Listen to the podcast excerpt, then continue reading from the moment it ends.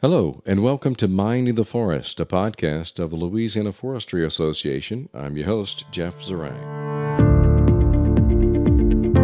Minding the Forest is where we talk about all things forestry, from landowners to loggers to wood manufacturers. They all play an important role in the conservation and management of forests for the vital, renewable natural resource it is.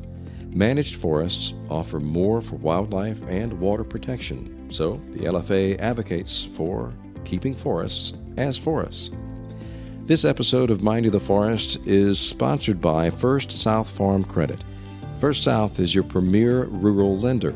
With over 100 years financing timber and agriculture, they have the expertise you're looking for when financing rural property. If you're looking to purchase or refinance land, call your local First South Farm Credit Office or find them online at firstsouthland.com. In today's episode, we talk with Rick Williams. Rick is the state forester for the Natural Resources Conservation Service here in Louisiana. Rick is also the champion tree chairman for the LFA. We have with us Rick Williams. Rick is the state forester for USDA Natural Resources Conservation Service. I hope I said that right. That's right. Okay, Rick, welcome. Good to have you here. Good to be here. Tell us a little bit about who you are, where you're from.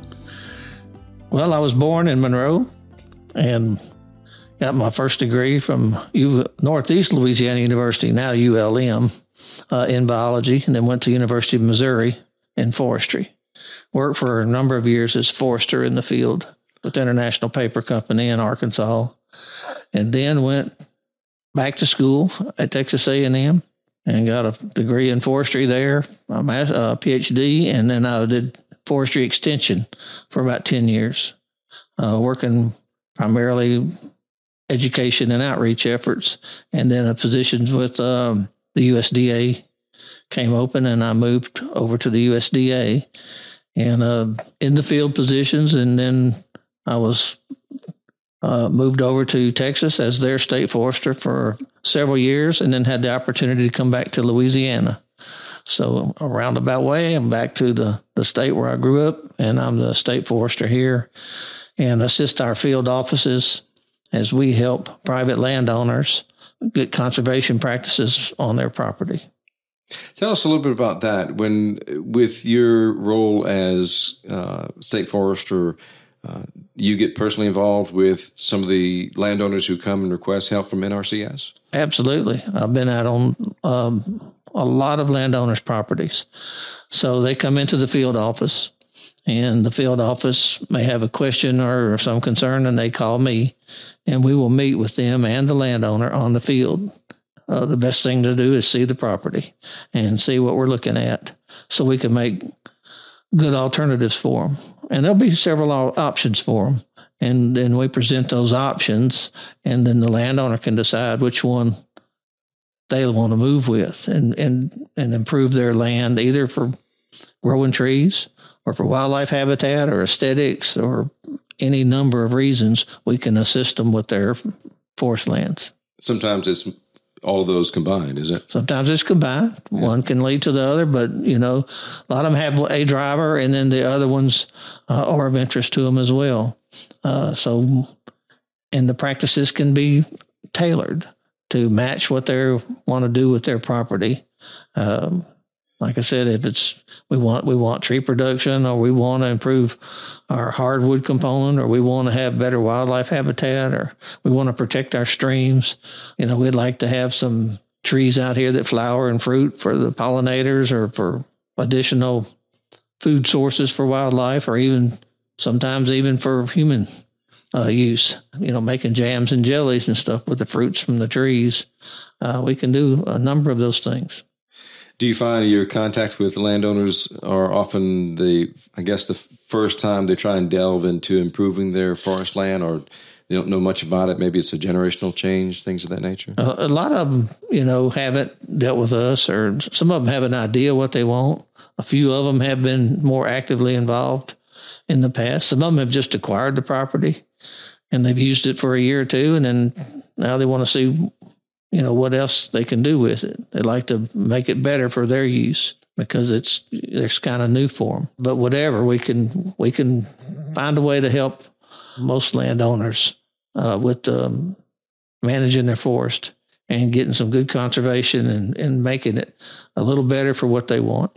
And in your journeys, you, well, actually, we have to mention especially that uh, Rick is a member of the Louisiana Forestry Association and he is our champion tree chairman, which means that he's the one that most often sees the large trees that are, that come in and people might suspect it, it could be a champion tree. Tell us a little bit about the champion tree program. The champion tree program, it's, it's a recognition of, of where we're recognizing uh, what the tree has done and for a number of years. And, uh, you know, these, it's the, the biggest tree of that species that we have measured.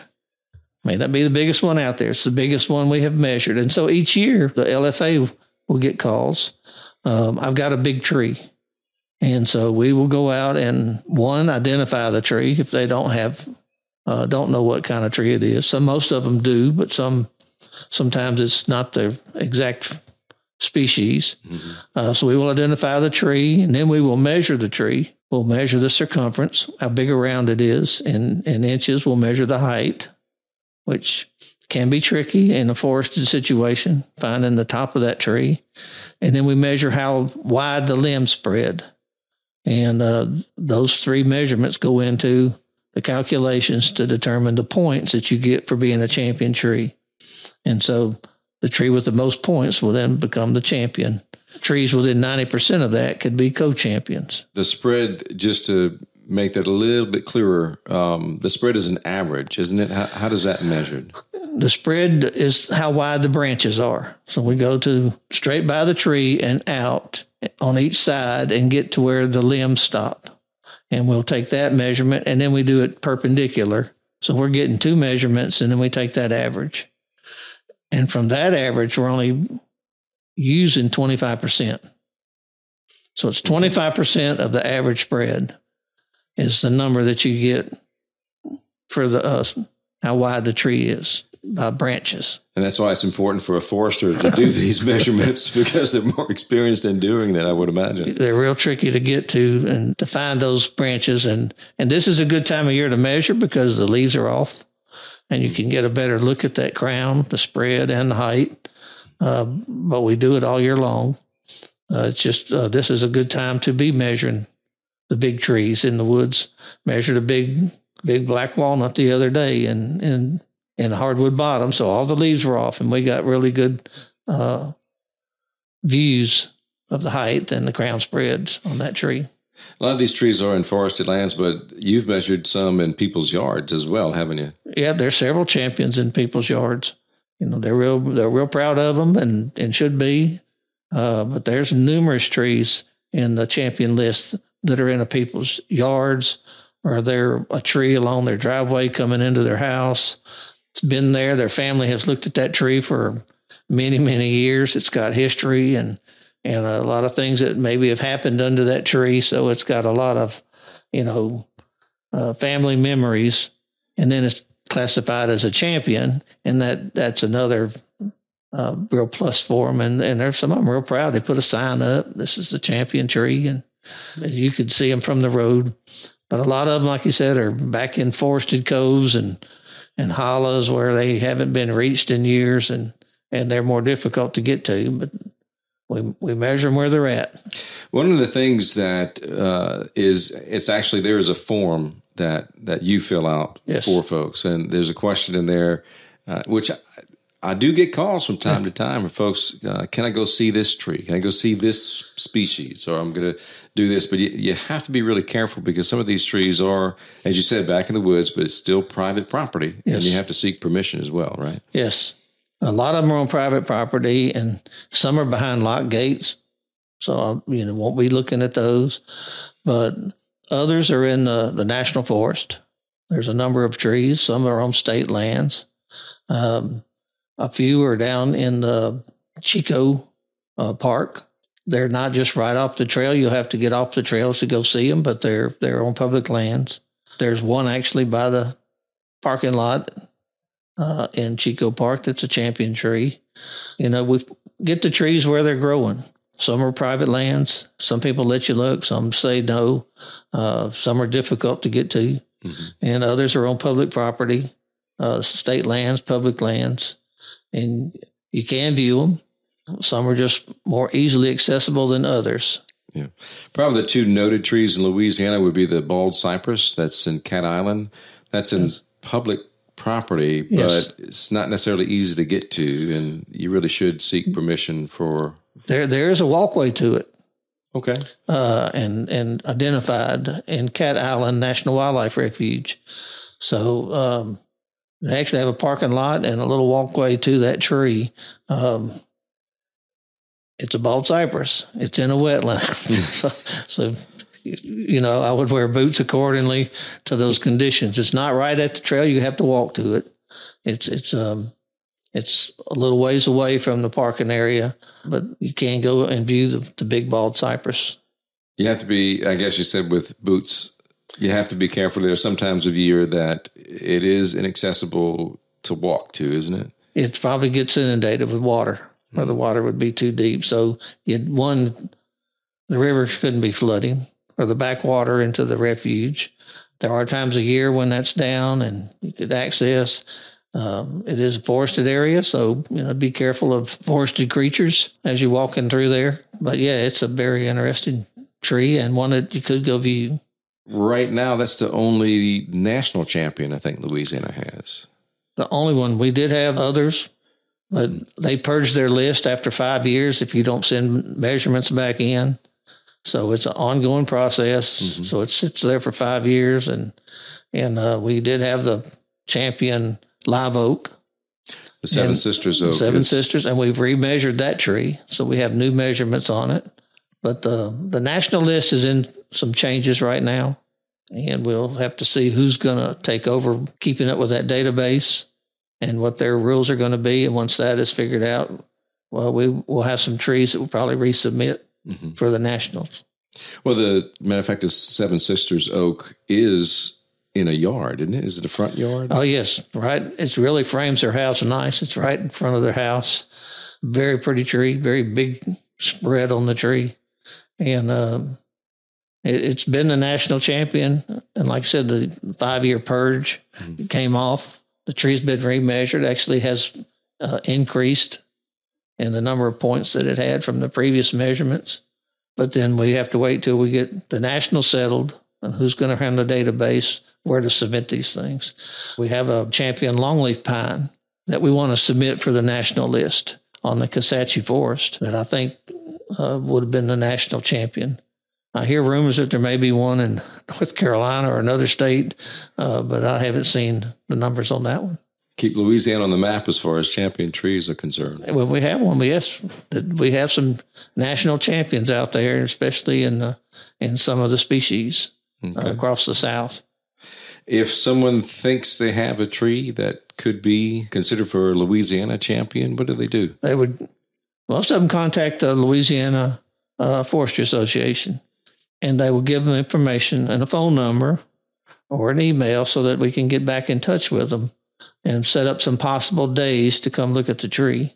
When those days are set and everybody's on the same date, when we'll come out and I will come out and measure the tree and and uh, record the numbers, and then we'll see how that tree uh, meets in points compared to the one that we currently have for that species. And sometimes we just get a big, nice tree in your yard, but that's fine. It's a beautiful tree. But occasionally we get a new champion. And you you talked earlier about a lot of the the history that these trees have, and I think a lot of the calls that we get concerning the champion trees are because of some sentimental attachment to it. My grandfather uh-huh. used to push me in the swing on that tree, or things of that nature. Well, what are the, some of the stories that you've heard when you've been out measuring trees? Oh yeah, that the family that was the family gathering for their their reunions and their picnics under them, and the kids played in the tree, and the families had their picnic tables under the tree, and that's where they would gather and and and meet. You know, somebody's grandpa planted the tree, um, years and years ago on the property. So it's got a, you know, the history's been passed down from where the tree started to where it is today. And so you get different stories like that of how the people have been around those trees and used the trees, and, and it's been a part of their family for a number of years. The rule for remeasuring, I suppose, came about because it could be deceased. It could, like you said, the, set, the Seven Sisters tree has actually grown and gained points. As old as that tree must be. It's old and it's added points. But yeah, we have storms we have ice damage that could knock the tops out. We have, you know, windstorms that might actually take the tree down. Um, so trees need to be revisited to see that are they still there, still alive? Have they grown? You know, they need to be remeasured, reevaluated, and um, and and keep the list updated so that we have the the best champion we know about recorded in the in the books. We have a um, and we've had him on a podcast as well, John Michael Kelly, who has made it. I don't know if it's a quest so much as just a really huge interest in trees and old forests and things of that nature. And he's kind of led us to several, uh, excuse me, state champions of late. He does. He's goes around the state and and and actually into some other states looking at the big trees and areas that we kind of call old growth areas to take measurements there and see how old the trees actually are and, and what's the condition in those forests uh, that makes them more old growth characteristics. And he's very good at his tree identification. And when he finds a tree that's he thinks is on uh, should be on the list, we'll, we will go out with him and take the measurements. And he actually have found uh, several trees that he has identified that have become the state champions for Louisiana. And so, if again, we had mentioned that they can call us at the LFA. Yes. Our, our number is 318 443 2558. Or if you want to send me an email, you can shoot an email to me at uh, j z e r i n g u e at laforestry.com. What have we missed, Rick? What what have we missed about champion trees in Louisiana? I don't think we've missed a lot. If if somebody thinks they have a a tree that would qualify. There's a publication, uh, your Forest and People magazine that comes out in March that has our current list of champions and co-champions. Um, you can look through that list and see if you know you look at your tree and and uh, say I've got a, a, a big tree of that species, uh, water oak, loblolly pine, whatever uh, you can see the list is, is pretty extensive on the species that we've measured. And um, call and say, I, I, have a big tree. I'd like somebody to look at it. And, and uh, I think it's a, you know, you can take some measurements on it and turn, turn in preliminary measurements, but we're going to, you know, officially come measure it. Mm-hmm. Um, so that we're, we've got, we've got a protocol we follow on how to measure the tree uh, for the circumference for the height and for that crown spread. Okay. And so we, every tree is measured that same way. Okay. So that then tell us a little bit about because I know uh, it has to be measured at certain heights for a circumference and and uh, is how, how, how the circumference is measured at four and a half feet above the ground, and if you're on a hill, that's on the high side. Um, but trees often split. they often have multiple branches. So there's little tricks in measuring other trees. But we get the measurement at, at four and a half feet around the tree. Uh, it's going to be converted to inches. And that's the number we're going to use, the circumference in inches. We're going to use the, the height in feet. Mm-hmm. Uh, and those two numbers will be added together. And then we're going to take that crown spread, 25% of the average, and that number is going to be added. So those three numbers will be added up to give us our total points. And uh, the total points, what we're going to be used to judge tree A from tree B. That champion tree listing is also included on our website, laforestry.com. Uh, you can check that out under resources, I think it is, and see if you might have a tree that is is close to being measured, it can be a co-champ as well. If it, if it's within ninety percent, ninety percent. Okay, so if it is ninety percent of that measurement, yep. high, above or below, Yes. Okay. Well, below. If it goes Below. above, That's it'll true. be the It's new above, it'll be the new champion. Yes. But it'll still be a co-champion if, Yes. if the The current one's still there. current one's yeah. Okay. All right. So that's the important thing. It's good. People are excited about their trees, and, and I'm excited to come take a look at them and measure them with them. And uh, we talk about them, and uh, you know they get a little more understanding whether it becomes a champion or not. It's good just to have some discussions about the tree and the health of the tree. Do you also give advice as far as if the tree looks like it might be struggling a little bit, what they might do to Not too much. Most of the trees I've seen are in good shape. Um, there's some that have had some top damage, but that's where it's coming from. But if there is a problem with a pest or something that that something might can be done, and then we could lead them in direction to get the information that might can help them, you know, with their tree. Fortunately, all most of the trees I've seen have been in good shape. They've been healthy and uh, with, with minimal problems on them. Rick Williams, who is the state forester for USDA Natural Resources Conservation Service, NRCS, a lot of acronyms in, uh, in the, the federal agencies. Rick, thanks for taking on that job and thanks for joining us today. Glad to be here and, and look forward to measuring a few more trees. Thank you for listening to Minding the Forest, a podcast of the Louisiana Forestry Association. This episode of Minding the Forest is sponsored by First South Farm Credit. Remember, First South is your premier rural lender. With over 100 years of financing timber and agriculture, they have the expertise you're looking for when financing rural property. If you're looking to purchase or refinance land, call your local First South Farm Credit Office, or you can find them online at firstsouthland.com. If you'd like to learn more about sustainable forestry, the LFA, and its programs, and how you can be part of an organization that supports landowners, loggers, and wood manufacturers in the state, go to laforestry.com. You can send comments and suggestions to me via email. That's jzeringue at laforestry.com. J Z E R I N G U E at laforestry.com. Or check out the show notes for our contact information. Remember, at the Louisiana Forestry Association, we're minding the forest for you.